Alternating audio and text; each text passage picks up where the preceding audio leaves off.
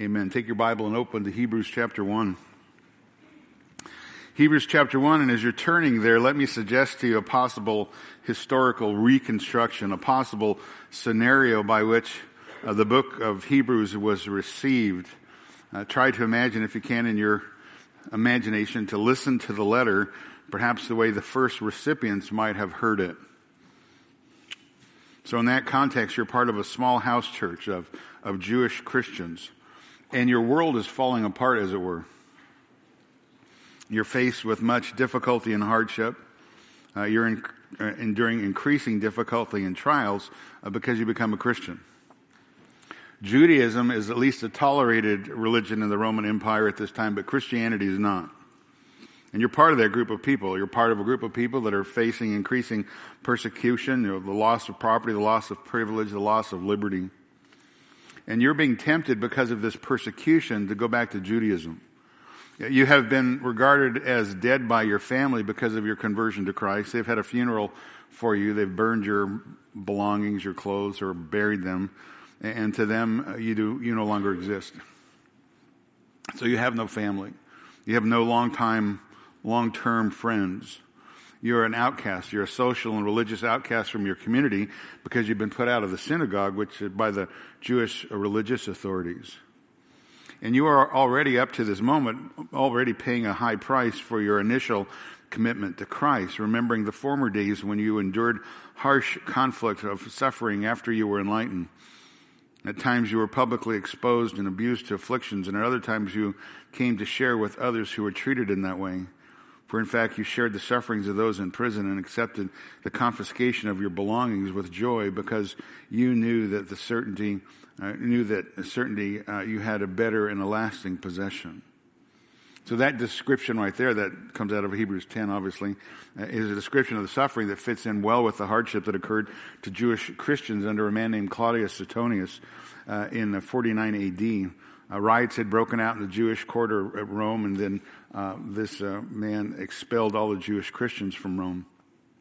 A few, later, a few later years later have, have gone, or a few years have gone by, and then the hardship remains uh, uh, that you're a part of in this Jewish, formerly Jewish Christian now community. And there's great persecution that is looming. Uh, no one has been killed yet, but the possibility of martyrdom remains. It's nearer on the horizon than it has perhaps ever been. Uh, the, the writer says, For you not yet resisted to the point of shedding blood in your striving against sin, but again, that may soon be coming. There's a great fire in Rome in, 40, in uh, 64 AD, likely set by the Emperor Nero, and uh, the historian Tacitus records that Nero made the Christians scapegoats to try to remove suspicion from himself. Therefore, from 64 AD forward, martyrdom becomes a very serious aspect of the Christian experience in Rome. Uh, the threat of arrest and death is real. And again, you and your other Jewish Christian friends are in great need of encouragement. Uh, you're in great need of admonishment. Uh, this group that you're a part of, a small group of Jewish Christian believers, are scared. And because of that, some of your uh, group have begun to avoid contact with outsiders.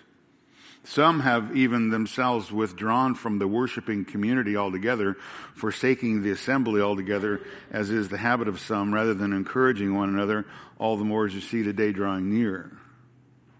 So there's a great reality of the fact that you or one of your friends, if arrested, they or you may publicly deny Christ. So the difficulties are real. The pressure is tremendous and it's mounting. And you're a part of this small, tiny home church. And you, uh, along with others, are doing what we often do. You're asking hard questions such as, if God knows what's going on here, why doesn't He what? Why doesn't He do something? Why doesn't He help? Doesn't God care? And he could protect us, but He's not. Why doesn't He answer us? Why is He silent? So I think it's in the midst of that scenario, this letter arrives.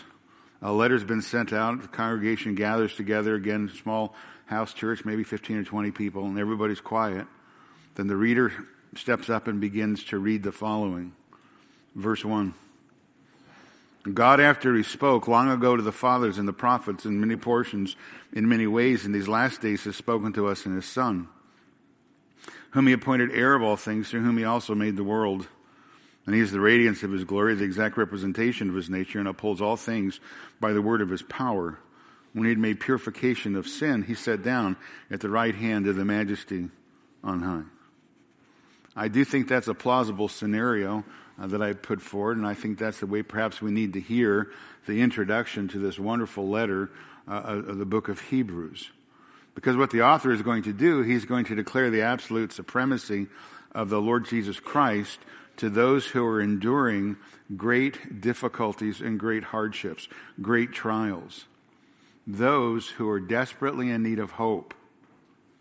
And he is encouraging them not to turn away from Christ, not to abandon Christ, but to lay aside every encumbrance and sin which so easily entangles us, and let us run with endurance the race that is set before us, fixing our eyes on Jesus the author and perfecter of faith, who for the joy set before him endured the cross, despising it, uh, the shame, and is set down at the right hand of the throne of God.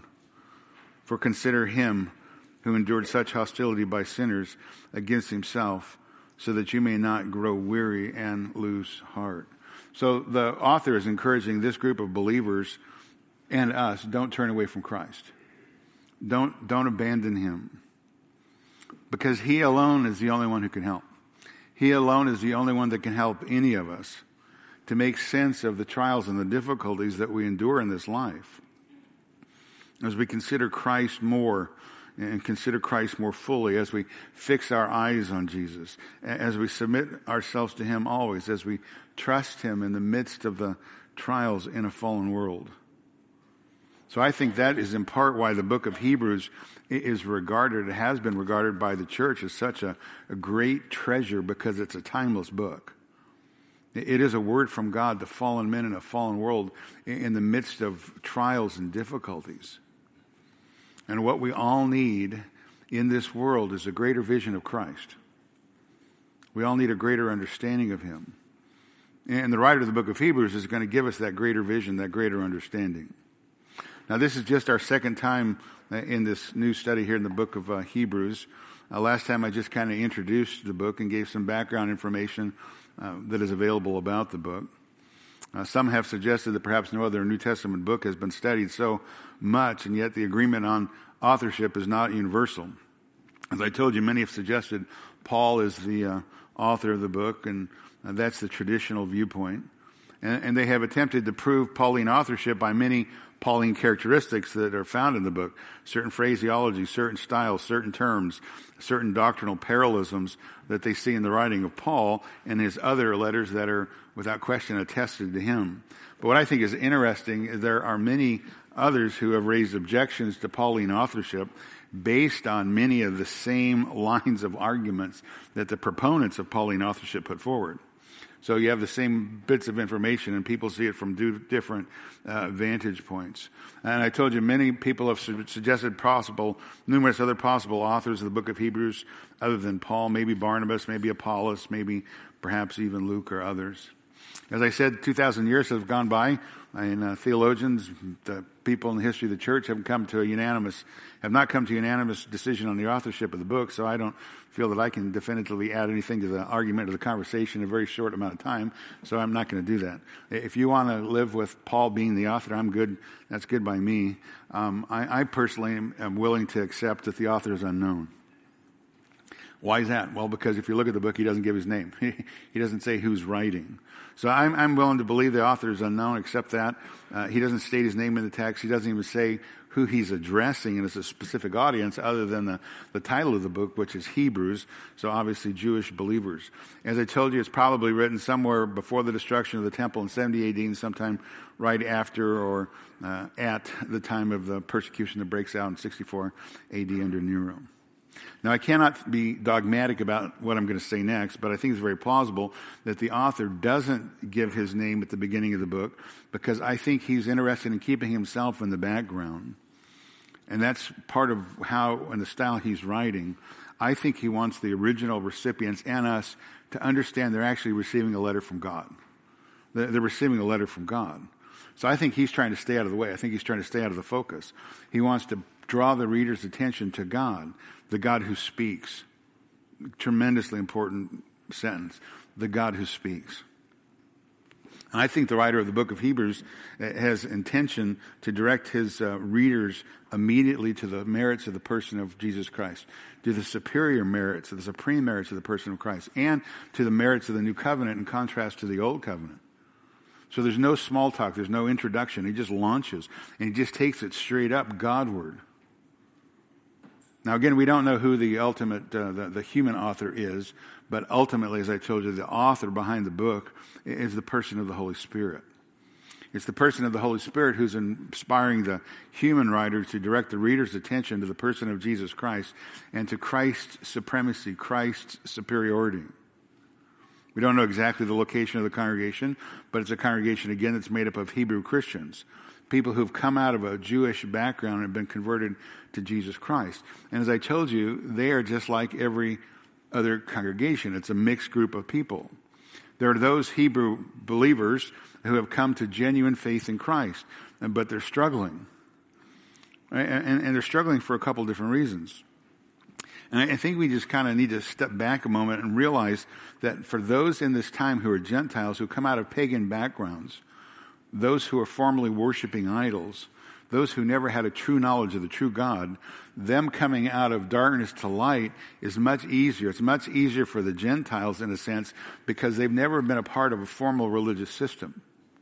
On the other hand, Hebrew converts to Christ, after they have repented and accepted Christ, it's difficult for them to make a break with their old ways. Uh, but because the Jewish people have always had a, a divinely revealed religion and for centuries, they, they, centuries, they'd known the divinely appointed place of worship, the divinely revealed way of worship, because God Himself had established their religion. And, and again, we don't understand it uh, to the level we should, but being thrown out of the synagogue is a major issue. That's your, that's the center of your social, religious life. And to be cast out of that is a major issue. So again, you go to the Gentiles and you say, well, look, let me tell you about Jesus. He, here's the truth. Uh, again, they don't have much background, any background of the truth. And so the Gentiles are much more receptive to hearing the truth about Jesus Christ. You go to the Jewish individual and you tell them, here's the truth, and you point them to Jesus as the Christ, they're more likely to say, I already know the truth. You say, no, no, no. This is the truth from the one true and living God. And they would say, yeah, that's exactly who I believe in, the one true and the living God. And, and again, so uh, um, there, there's a difficulty uh, for them to understand exactly what uh, the, the, the, uh, the gospel is saying, what the person of Jesus Christ is saying to these Hebrew converts. And so I think we just need to keep that in the back of our minds, that these people to come to Christ are, are rejecting their heritage this entire system that they've grown up with. Uh, and, and, again, uh, much of the system uh, was God given, and they understood that. So for the Hebrews to come to genuine faith in Christ is very difficult for them. Again, very difficult for them to forsake their, their traditions. Therefore, some of them are holding on to traditions. Some of them are holding on to, to the forms and the ceremonies that, that had been a part of their life uh, since early childhood. So again, I just think we need to appreciate that and have an appreciation for the difficulty just in general for the Jewish believers. And the writer of the book of Hebrews is trying to encourage them that they can and they should let go of all the Judaistic trappings that they have grown up with, which is in God's providence is going to be a little easier for them because in 70 AD, uh, the temple is going to be destroyed. And when the temple is destroyed, there's no place to offer sacrifice, no place to formally worship as they had understood. There's no priesthood, and et cetera, and so forth. So it's going to become a little easier when the temple is gone. So I think we just need to appreciate the fact that these people are, are struggling. These Jewish believers are struggling in part because of their heritage, their background. And they're struggling because of the pressure they're facing. Persecution is ramping up. Uh, they're facing more difficulties. Again, Ananias, the high priest, is, uh, is unrelenting in his persecution of Jewish Christians, and he's banned them from all the holy places. And that was tough on them since all of their life they had access uh, to the sacred places. Now they're going to have no more parts uh, of these services. They're, they're going to be considered unclean. They can't go to the synagogue. They can't go to the temple. Uh, they can't offer any sacrifice. They can't communicate with the priest. Uh, they could have nothing to do with their own uh, people. Again, essentially cut off from their own people, uh, banished from society. So it's got to be tremendously difficult uh, for them in, in, their thinking. So, in a certain sense, I, I think it makes sense, or at least it comes some understanding. Again, they're, they're being tempted to go back to the old, uh, go back to the old, the old patterns, the old standards. They've got to be saying, look, this is tough. I mean, this is tough. We, we, we've received the gospel, we've believed upon Jesus, and it's hard for us because we're giving up so much. The cost is so much up to this moment. Therefore, these people are weak in faith, weak in their faith, weak in their testimony. Again, Jewish converts to Christianity who are struggling, genuine Hebrew believers. But also within this congregation, you've got another group of people. You've got a group of people who are intellectually convinced of the truth concerning the person of Jesus Christ, but for whatever reason or reasons, more than likely pride, they're not willing to make the commitment of faith and repentance and come all the way to Christ. They're unwilling to come all the way to faith in Christ. Intellectually convinced, but unconverted. And again, there's people like this in, in, in every congregation. And again, the writer, who ultimately is the Holy Spirit, is encouraging and challenging these people to repentance, to come to saving faith in Christ, submit themselves to the Lordship of Jesus Christ. And also within this group of people, I think you've got Jewish non Christians, those who are just flat out unbelievers. Again, I, I, don't see this makeup of this group any different than any other congregation uh, in America or anywhere around the world. You've just got these people in, in, the in the mix. There's always a certain group of people that are present who've heard the gospel and heard the truth of Jesus Christ, but they refuse to repent. Uh, they refuse to, to come to Christ. Now, obviously, the last two groups, the intellectually convinced and then the flat out unconverted, these two groups are unbelievers. And throughout the text, you're going to hear, throughout the, the, the, book, you're going to hear repeated warnings to them about the great sin of hearing the gospel, uh, the truth concerning Jesus Christ, and then failing to repent. Hebrews 10 verse 29, how much severe punishment do you think he will deserve who has trampled underfoot the Son of God and is regarded as unclean the blood of the covenant by which he's been sanctified and has insulted the Spirit of grace? So it's a terrifying warning to those who hear the gospel and yet reject God's mercy. It's a terrifying warning to those who hear the gospel and reject God's kindness and his mercy through the person of Jesus Christ. Now, I told you last time, I think it's important to keep that, uh, that in the background of our minds when we're working our way through the book, the makeup of the congregation who are receiving the letter, because there's going to be various passages of Scripture, especially we get to chapter 6 and 10, that we need to keep that in the background in order that we do not misinterpret the text as many have done, wrongly believing that the writer of the book of Hebrews is teaching that genuine believers can somehow lose their salvation, which neither he is promoting nor does the Bible teach. Again, the general overall theme of the book of Hebrews is the superiority, uh, the supremacy, the preeminence of Jesus Christ over everything and everyone. Because Jesus Christ is better. Uh, the writer uses that word 13 times. The superiority of the believer's position in Christ is better. Christ is better than the angels. Christ is better than the prophets. Christ is uh, better for the believer because he brings a better promise. He brings a better hope. He brings a better covenant. Uh, again, he offers a better sacrifice. It's going to take us to a better country, uh, which will lead to a better resurrection. Again, Christ is better than anything or everyone, anyone and anything, everything and everyone. He's better than any Old Testament purpose, a per- uh, person, better than any Old Testament person, better than any Old Testament sacrifice, better than any Old Testament ritual or institution. And, and, the reason that Christ is better is that what Christ does, he brings that which is eternal versus that which is temporal. Christ brings that which is eternal, contrast to that which is temporal. A better and eternal sacrifice, a better and eternal priesthood. Hebrews 5 9, having been made perfect, he, Jesus, became to all those who obey him the source of eternal salvation. Hebrews 9 12, through his own blood, he entered the holy place uh, once for all, having obtained eternal redemption. Hebrews 9:14 How much more will the blood of Christ through the eternal spirit offered him so uh, who through the eternal spirit offered himself without blemish to God cleanse your conscience from dead works to serve the living God. And for this reason he is the mediator of a new covenant that those who have been called may receive the promise of eternal the, the eternal uh, uh inheritance. Hebrews 13:20 now, the God of peace who brought you up from the dead, the great shepherd of the sheep, through the blood of the eternal covenant, even Jesus our Lord, equip you in every good thing to do his will, working in us uh, that which is pleasing in his sight through Jesus Christ, to whom belong uh, the glory forever and ever. Amen. This is Jesus Christ, the one who's better. He brings that which is eternal. He's better, he's eternal, therefore he's great.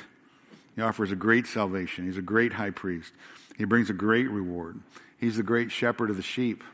Again, the reality is there's no one like him. Eternal, faithful, perfect, the great high priest. He alone is the one who is able to go into the presence of God the Father as the perfect priest to present the perfect sacrifice, which is himself. Because he alone is truly the Lamb of God that takes away the sin of the world. The one whom all the Old Testament types and shadows pointed forward to. Now, it goes without saying, this is just going to be a tremendous uh, study. There's a tremendous amount of wonderful truth in the book. It's going to be a great study. I hope you're excited for it. I am. We're just kind of getting cranked up, and this probably won't surprise you, but it might take us a little bit of time to get through the book. But I think it'll be well worth the time we spend because we're, we're going to together uh, understand who Jesus Christ is more, more and more. Now, last time I just did a very high level introductory overview of the, the book and then the first three verses. I, I, did not do them justice in any way, so I was just trying to introduce the book. So let's just go back and start our exposition formally here through the text. Verse 1. What the writer is going to do first off is he's going to help us understand again the superiority of the revelation found in the person of Jesus Christ. Jesus Christ is the superior word. The revelation that Jesus Christ brings is infinitely better. Jesus Christ and the revelation he brings is infinitely better than any that the prophet brings because they all pointed towards him. They all pointed to him.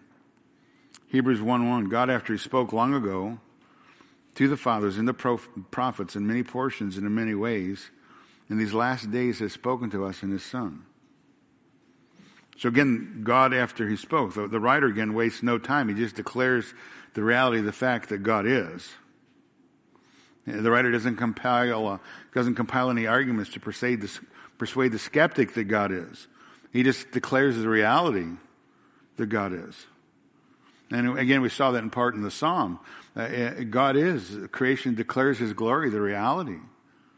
And He is not just a God who speaks through creation, He's a God who speaks. He's the speaking God. He's the one who is the revealer of truth to men because He wants men to know who He is.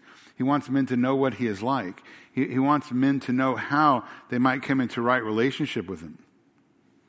God, after He spoke, so again, the, the true uh, living God is unlike the gods of the heathens. He's no dumb being. Uh, the God of the Bible is personal. That's what you have to understand with speaking. He, he's personal. He, he is intimate. He, he's relational. He converses. He speaks. In fact, in the beginning of history, we find him speaking. God said, let there be light. And there was light, right? Genesis uh, 1 verse 4. Psalm 33 9, He spoke and it was done. He commanded it stood fast. He's the God who speaks. And he speaks to men, and he speaks to men through his word, the Bible. In fact, the Bible claims itself to be the written word of God. There's over a thousand passages of scripture that indicate the fact that God speaks. And one reference I saw, there's over 5,000 times in the Old Testament, you get something along the lines of God said or thus says the Lord. So God is the speaking God. And the church throughout its history has believed and taught that the Bible in both testaments is the Word of God. It alone is the written communication of, of God to humanity. And it's not that the church invented that claim, it's the claim that the Bible makes for itself. Apart from the self-revelation of God, men would have no understanding of who God is. They have no understanding of what God is like. No ability to understand or to discern or to know Him. And no idea to have a relationship with Him. As I told you last time, uh, there are two major barriers to man having a relationship with the living God. It's sin and Satan. Sin and Satan keep men away from coming to an understanding of God on their own. As the natural man does not accept the things of the Spirit of God, they're foolishness to him. He cannot understand them because they're spiritually appraised or spiritually discerned. 1 Corinthians 2.14. In 2 Corinthians 4 verse 4, the God of this world has blinded the minds of the unbelieving. They may not see the light of the gospel, which is the glory of Christ, who is the image of God. So contrary to popular opinion, God can never be known by men on their own and their own self-discovery. God can only be known because of his determined self-revelation. A man on his own can't understand God. He can't know God. He can't understand truth. Again, there's no way that the natural can understand the supernatural. There's no way that man can understand God on his own, but God speaks. Sin and Satan make that barrier impossible. Sin has uh, made the, the supernatural ununderstandable by the natural, and then Satan blinds the, the eyes of the unbelieving. They can't see the gospel of the glory of Christ. But again, God speaks. He's a God who condescends to our level. He has spoken. And again, that tells us his relational. It tells us he, he's not detached from his uh, creation. He didn't just start it and walk away uh, uh, and leave it like a watch laying on the counter. He's a part of it. He's, a, he's not uninvolved, he's involved. Again, the true and the living God is not like the, the false gods of man's making. He's not dumb, meaning can't speak, right? He's not indifferent. He speaks. And he's spoken in the past, and he, the reason that he's spoken in the past is the preparation for the coming of his son, who's the object of men's attention in the Old Testament. Because God's son is the supreme one. God's son is the final revelation from God to mankind. And again, all the Old Testament prophets pointed forward to him, to the person of Jesus Christ. God, after he spoke long ago, it's a reference to the Old Testament, to the fathers right? To, to, to God's Old Testament people, to, to, spiritual ancestors from the, from the Jewish perspective, uh, if you're the recipient of this letter. The forefathers who received uh, God's revelation uh, among just a few Adam, Abel, Enoch, Noah, Abraham, Isaac, Jacob, Joseph, Moses, and others. The Bible says that God spoke to Adam in the cool of the day, Genesis 3. The Bible says that God spoke to Abraham in visions and in visits. In fact, Abraham is called God's friend in James chapter 2 verse 23. God spoke to Jacob in a dream. He spoke to Moses face to face, uh, Exodus 33:11, as a man speaks with a friend. God, after he spoke long ago to the fathers in the prophets. Now, if you have the ESV, it says God spoke to our fathers by the prophets. So the prophets were God's chosen instruments, men whom God raised up uh, to challenge their own time, uh, men entrusted with God's word, men who had the ability to say, Thus saith the Lord. Prophets were his messengers, men endowed with, with the Holy Spirit, with divine authority to speak from God to men, men commissioned by God to speak forth God's revelation as he, as he God, is the, the originator, the, the source. Uh, the, the, prophets of the Old Testament era uh, were speaking God's word because God wanted his word and his will known to his people. So it's God who's the source of revelation. It's God who's the source of authority, not man. God was in the prophets at the time they wrote, the time they spoke, and proclaimed again the authoritative truth of the word of God to the audience because prophecy never originated with the thought process or the willing desires of men. Rather, 2 Peter 1 verse 21 says, No prophecy was ever made by the act of human will, but men moved by the Holy Spirit spoke from, spoke from God. God is the source of revelation. And what these men wrote down uh, under the uh, uh, power of the Holy Spirit, the direction of the Holy Spirit, was literally the inspired or the breathed out word of God. 2 Timothy 3:16 all scripture is inspired by God and profitable for teaching, for reproof, for correction, for training in righteousness. The, the word is the God breathed out word. God after he spoke long ago to the fathers and the prophets in many portions and in many ways. In many portions, 39 Old Testament books, 27 the New Testament, 40 some plus writers. Men from a variety of different backgrounds shepherds, rulers, common people. Over the course of about 1,500 years or so, and each was given some bit of truth. God spoke to Adam and told him that the Savior would come from the seed of the woman, Genesis 3. God spoke to Abraham and told him that the Savior would come from his seed, from his line, Genesis 12, 18, 22. God spoke to Jacob and told him the Savior would come from the tribe of Judah in Genesis 49. God spoke to David and told him the Savior would be born in his house. 2 Samuel 7, verse 16. God spoke to Micah and told him the Savior would be born in Bethlehem. Micah 5. God spoke to Isaiah and told him the Savior would be born of a virgin. Uh, Isaiah 7. So God, after he spoke long ago to the fathers, in the prophets in many portions and in many ways. Now, in the Greek text, it's a play on world, uh, uh play on words, and, and, you'll hear it when I speak it to you. God palumeros, meaning in many portions, palutropos. So it's just a play on words in, in the Greek. Uh, uh palumeros, meaning many portions, palutropos, meaning many ways. So all the many ways, the palumeros, uh, um, God gave Isaiah 66 chapters verses, uh, verse, uh, 66 chapters of Revelation. Many portions. It's interesting though, he only gave Obadiah one. 66 to Isaiah, 1 to Obadiah. Jeremiah, he gave 32 chapters. Ezekiel 48, Daniel 12, Hosea 14, Joel 3, Haggai 2, etc., and so forth. Right? So forth. Many portions. He didn't also just only speak to the writing prophets, he spoke to the non speaking or the non writing prophets, right, who didn't author any books of the, of the Bible, such men such as Elijah. God spoke. God spoke to these prophets, and again, many portions, many ways. These men were the voice of God to Israel. These men were not uh, passive men, but they were burdened by the, the moral and doctrinal decline, the sin of their people, and they cried out to the people for repentance faith in God. So they're God's voice to the nation. Some of the prophets only ministered for a very short amount of time. A Haggai, one month. Gives all four of his prophecies in a one month time span. That was the entire length of his prophetic ministry. Where you look at men like Daniel or guys like Moses, uh, their prophecies, their, their ministry covered a lifetime.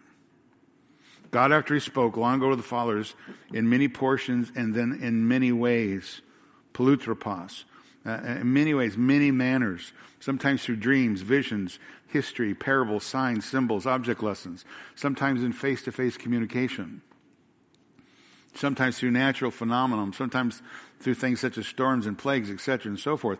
God gave special revelation to, uh, to his, uh, through his word to the prophets, as again exposed to just general revelation, which we see all around us in, in nature. So that phraseology in many portions, in many ways, speaks to the fact of the, the nature of, uh, uh of revelation that it's progressive. One man stood one position of, or portion of truth, and then God was pleased to reveal more truth to another man, and then another truth, and all these truths were built up on, on each other. So again, the mouth of God's prophets, again, in many portions, in many different ways, revealed truth. God reveals truth to men progressively from the lesser to the greater uh, degree of light. The revelation of God was never from error to truth, because everything that God says is true. He can't lie, but it goes from incomplete truth to more complete truth, a greater understanding of truth. It's very much along the lines of the dimmer switch in your in your dining room when you turn it from you turn it counterclockwise, the, the light becomes brighter and brighter. That's a picture of progressive revelation the truth of God growing brighter and brighter as He reveals more and more of it to men. Divine revelation from the Old Testament progressing to the New Testament, from the promise to fulfillment. Promised in the Old Testament, fulfilled in the New Testament. And what's interesting is many of the Old Testament prophets never saw the fulfillment of anything they said. They never saw the fulfillment of anything that God was promising or speaking through them. You see that in Hebrews uh, chapter uh, 11, especially in verse 39. God speaking to the faithful men of, uh, of, of, Israel, the faithful men of God that he used in the Old Testament. Verse 36 of that chapter says, Others experienced mockings and scourging, yes, also chains and imprisonment. They were stoned, they were sawn in two, they were tempted, they were put to death with the sword. They went about in sheepskin and goatskins, being destitute, afflicted, ill treated, men of whom the world was not worthy, wandering in deserts and mountains and caves, holes in the ground. Verse 39 of Hebrews 11. And all these, having gained approval through their faith, did not receive what was promised. Again, these Old Testament prophets, they never saw the fulfillment of the promises that they were declaring on behalf of, the, uh, of God. They didn't see it in their own lives. They didn't see it fully realized. They didn't fully understand what they were writing on behalf of God. They were just under the power of the Holy Spirit, pinning what God would desire for them to pen. And again, you see that uh, understanding in 1 Peter 1, verse 10 which says, As to this salvation, the prophets who prophesied of the grace that would come to you made careful search and inquiry, seeking to know what person or time the Spirit of Christ within them was indicating as he predicted the sufferings of Christ and the glories to follow. It was revealed to them that they were not serving themselves, but you in these things which now have been announced to you through those who preach the gospel to you by the Holy Spirit sent from heaven, things to which angels long to look. So again, apart from God and His revelation, men would never know anything about Him. We'd know nothing about Him. We'd never know Him. We know, have no understanding of Him, no knowledge of how to interact with Him. We'd have no understanding or ability to know how to have sins forgiven that we might come into His presence and not, might not be destroyed and eternally punished. But God speaks. He wants us to know Him. He wants us to know the truth. And again, God speaks to men through His Word. Therefore, the Bible, the Word of God, carries with it divine authority. And men in great error want to set the Bible aside when it collides with their current cultural beliefs and standards, but God's Word is true. God demands that His Word be obeyed, that it be submitted to in life. Because it's by His standard everything is going to be judged. Have you ever noticed that there are no opinion polls taken in the Bible anywhere? Never in the history of mankind until our day has anyone cared what men have to say, and we're going to take a vote on it. And ultimately, God doesn't care either because His word is true. And all men are liars. And everything is going to be judged by His standard. Therefore, because the Bible is divinely authoritative, it demands our obedience, demands our submission. Again, it's His standard. Everything is going to be judged. Therefore, as the believer, for the believer, we should recover, I think, what has been lost, obviously long ago in the culture, but somewhat lost in the modern church, uh, a recovery of the honor and the respect that Scripture deserves. Because again, it's God's own self revelation to us. We should trust it. We should obey it. We should cherish it because it's a great treasure. But we should believe everything it says. And sometimes in life, especially when trials come, that becomes difficult for us. And we need to believe what the Bible says to be true, everything about the nature and character of God, and the certain security of time, where we are in time, and our future, whether it become, uh, whether it's future as in our own future when it comes to our own mortality, or future as in the direction of the world. We just sang about the sovereignty of God, right, Tom Pennington? You can go to bed at night. Let, let everybody who's an unbeliever in the world worry about what's going to happen tomorrow because they don't know either. But God does. We can trust Him. We need to encourage each other to believe what God's Word says in every aspect that it speaks to. And if God wrote the Bible, and He did, therefore it's not only divinely authoritative, it's enduringly relevant. Because it never changes, because God never changes. By his nature, he can't.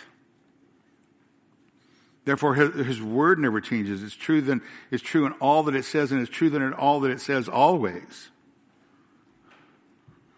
And, and God spoke uh, uh, not only to men of the old, but he speaks to us today again through his word. And all of it's binding, all of it's relevant, all of it's authoritative because it comes from God. Again, I think we just do one more time consider acknowledge the treasure that the Word of God is. If God had not chosen to reveal himself to us, no one of us would know him. No man would know him. The most brilliant discourses on the discourses on the subject of God would be nothing more than utter nonsense and mere guesses if God had not graciously revealed himself to us in his word. And I said it earlier, but I'm going to repeat myself because the Bible is absolutely clear on the issue because of the fall, Satan, the God of this world, has blinded the minds of the unbelieving so they might not see the light of the gospel and the glory of Christ, who's the image of God. 2 Corinthians 4, verse 4. And the natural man does not accept the things of the Spirit of God, for they're foolish to him. He cannot understand them because they're spiritually appraised. 1 Corinthians 2, verse 14.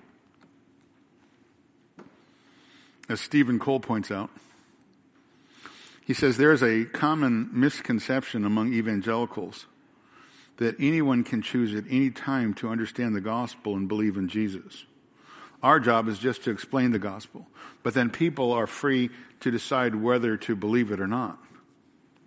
Cole says, but this view seriously underestimates the effects of the fall and goes directly against the very words of Jesus. It's going to quote out of Luke chapter 10, verse 21. Jesus said there, I praise you, O Father, Lord of heaven and earth, that you have hidden these things from the wise and intelligent and have revealed them to infants. Yes, Father, for this was well pleasing in your sight. All things have been handed over to me by my Father, and no one knows who the Son is except the Father, and no one who the Father is except the Son, and anyone who the Son wills to reveal him. Cole goes on and says this. He says those words out of Luke 10 do not make any sense if Jesus wills to reveal the Father to everyone. Clearly, the primary factor, whether or not a person knows God, lies with Jesus' choice of that person, not with the person's choice of Jesus. To say anything different denies the plain statement of our Lord and exalts proud fallen men. The Bible humbles the pride of man by showing that if God had not chosen to reveal himself to you through his word, you would be in complete spiritual darkness. You could not know him at all. I mean, that's a tremendous statement and a vitally important truth that we get a grasp of and understand and cherish the blessed treasure that the revelation of the Word of God is to mankind, to us. Think back to Matthew 16, when, when the Lord is speaking to Peter. Matthew 16, verse 15. Who do you say that I am? Right? Simon Peter answered and said, Thou art the Christ, the Son of the living God. Uh, uh Matthew 16, verse 17. And Jesus answered and said to him, Blessed are you, Simon Barjona, because flesh and blood did not reveal this to you. Here it is but my Father who's in heaven. We would know absolutely nothing about God unless God in His kindness revealed Himself to us through His Word. And He's done that. The Word of God is the treasure above all treasures. Sweeter than honey, more desirable than gold. It is a precious resource, a precious gift, a treasure that God has given to us. God, after he spoke long ago to the fathers and the prophets, in many portions and in many ways, verse 2, in these last days has spoken to us in his Son. Now, that too is a tremendously important statement. Because God no longer speaks in many portions and in many ways through the prophets, that's over with. Now he speaks to us in his Son. Again, Jesus Christ is God's greatest revelation to mankind. Jesus Christ is God's final revelation to mankind, God's final word to mankind. God has said all he has to say in Jesus Christ. And he's not going to say anything more than he's already said in Jesus Christ. In fact, I think it's important to note, uh, to note uh, the phrase when you read there, it says God after he spoke, and then the phrase in these last days he has spoken. Both of those words, spoken, spoken, are in the aorist tense, which means they're a past completed action. God, after he spoke, in these last days he spoke. Aorist, past completed action. That means he's done speaking. He's done speaking. God's revelation is full, it's final, it's complete in Christ. Everything you need to know, everything you want to know about God is fully and finally found in the person, fully and finally seen in the person of Jesus Christ. John 12, verse 45, Jesus speaking says, He who beholds me uh, beholds the one whom he sent. Uh, John 14, 9, He who has seen me has seen the Father. Colossians 1, verse 15, speaking of Christ, He is the image of the invisible God. Verse 3 here in Hebrews 1, Jesus is the radiance of God's glory, the exact representation of His nature. Everything you want to know about God is found in the person, fully and finally, in the person of Jesus Christ. Everything you want to know about God is fully, finally seen in Jesus Christ. In Jesus Christ, you see God's righteousness. You see God's hatred for sin when you see the events that took place on Calvary's cross in the person of Jesus Christ. You see God's hatred for sin. So, in these last days, So ever since Christ has come, the world has been in the last days. The phrase in these last days is something that would have been very familiar again to the Hebrew audience, the Jewish individuals of the day, because whenever the Jews saw or heard those words, immediately in their mind they had messianic thoughts. Because the promise of the scripture was in the last days Messiah would come. You read in Jeremiah 33, uh, Micah 5, uh, Zechariah 9. In fact, the woman at the well, although she was a Samaritan, she understood that. She told Jesus, John 4, verse 25, I know that Messiah is coming. He is called Christ. And when that one comes, he will declare all things to us. Right? She knew that when the Messiah comes, he's going to unfold all the full final revelation of God to mankind. And he has done that because he has come. He's Jesus Christ. So there's no new revelation coming. All the Old Testament prophets, each one of them in some way or another pointed to the Messiah. They pointed to Jesus as the Christ. And again, it's only Jesus himself that everything is brought together, everything is made whole, all these Old Testament promises. Because Jesus Christ is the full, final, complete revelation uh, of God to mankind. And again, God has nothing more to say than he's already said in Christ. To add anything to the Word of God, to add anything to the New Testament is blasphemous. The Book of Mormon, blasphemous.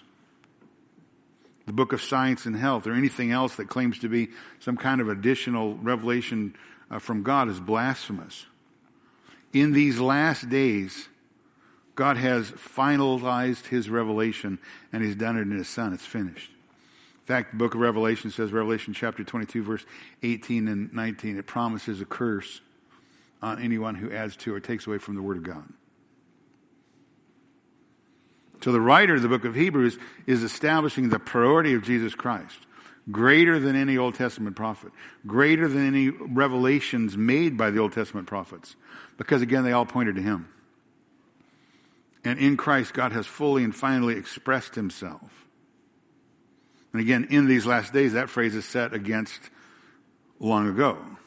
So long ago, the, God spoke to the fathers and the prophets, but in these last days, he spoke to us in his Son, by his Son in the ESV. Now, the emphasis in verse 2 here falls on the, the word Son. Strictly speaking, God only has one Son. Uh, uh, others are created as sometimes sons of God are referring to angels, sometimes sons of, of God are referring to as believers, adopted.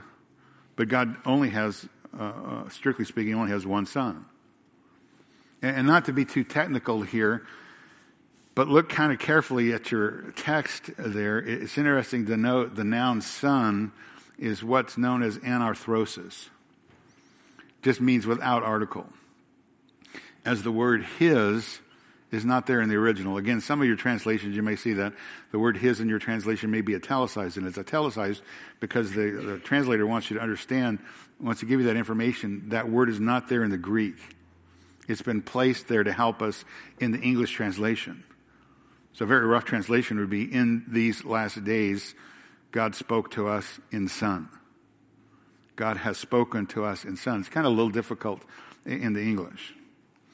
But it's a tremendously important concept to grasp. And Arthur Pink does a good job. He illustrates it like this. He says, if I told you that I went to a church and the preacher spoke in Latin, you'd understand what I meant.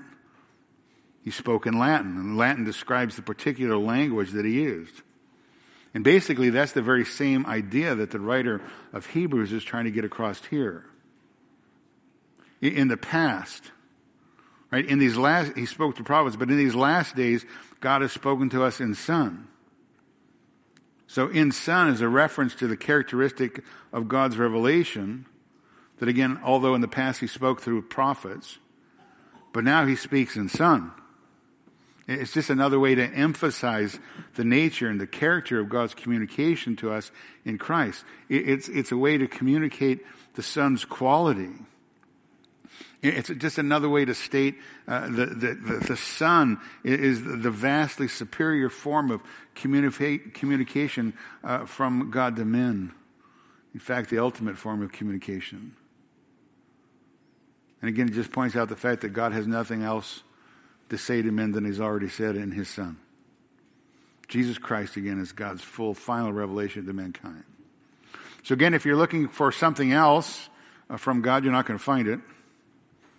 Because Jesus Christ is the superior form of, of communication. Jesus Christ is God's supreme revelation. Everything you need to know about God, everything you need to know about life, everything you need to know about salvation and a relationship forgiven with the creator of the universe is found in the person of Jesus Christ. You need look nowhere else because God has nothing else to say except what he said in Jesus. And this is interesting, I think, because it's not just whether the message that Jesus Christ delivers or declares God's message, but in Son reveals that the Father's heart has been revealed through Christ. That, that Christ himself is the message. Jesus Christ himself is God's message. John 3:16 for God so loved the world he what? He gave his only begotten son. Jesus Christ is the message. Again, all that God has to say, all that God thinks, all the counsels of God, all the promises of God, all the gifts of God are found in the person of his son, the Lord Jesus Christ. For in Jesus Christ, we see God's mercy. We see God's justice. We see also in Jesus Christ God's compassion on display. In the substitutionary death of, of Jesus Christ, we see God demonstrating that mercy, that love. Because while we were yet sinners, Christ died for us. It's Jesus Christ. He's the message. Jesus in his resurrection, Jesus in his triumph over the grave, Jesus in his ascension to the right hand of the Father. All of that tells us, and it tells the recipients of the book of Hebrews, we should never depart from him. Because Jesus Christ is the supreme one. Jesus Christ is the superior one. Jesus Christ is the sufficient one. Therefore, we should be always what? Fixing our eyes on Jesus. Always. It's interesting, two times in the incarnation of uh, Jesus Christ, the Father spoke from heaven concerning his Son, once at his baptism and once at his transfiguration. And he said this This is my beloved Son in whom I'm well pleased. Listen to him. Listen to him. God, after he spoke long ago to the prophets, to the fathers in the prophets, in many portions, in many ways, in these last days, has spoken to us in his Son. Next time, Lord willing, we'll look and see who this Son is and how God describes him in the uh, verses that are upcoming. All right? Let's pray. Our Father and our God, we are thankful for your truth. We're thankful for your word that points us to the person of Christ. And again, may we all uh, not depart from him. Help us to fix our eyes completely on Jesus Christ, to understand the greatness of our salvation and the greatness of the person whom you have given to us. What a wonderful truth. We love you and we're so thankful that you have made your love known to us through your Son, our Savior, in whose name I pray. Amen.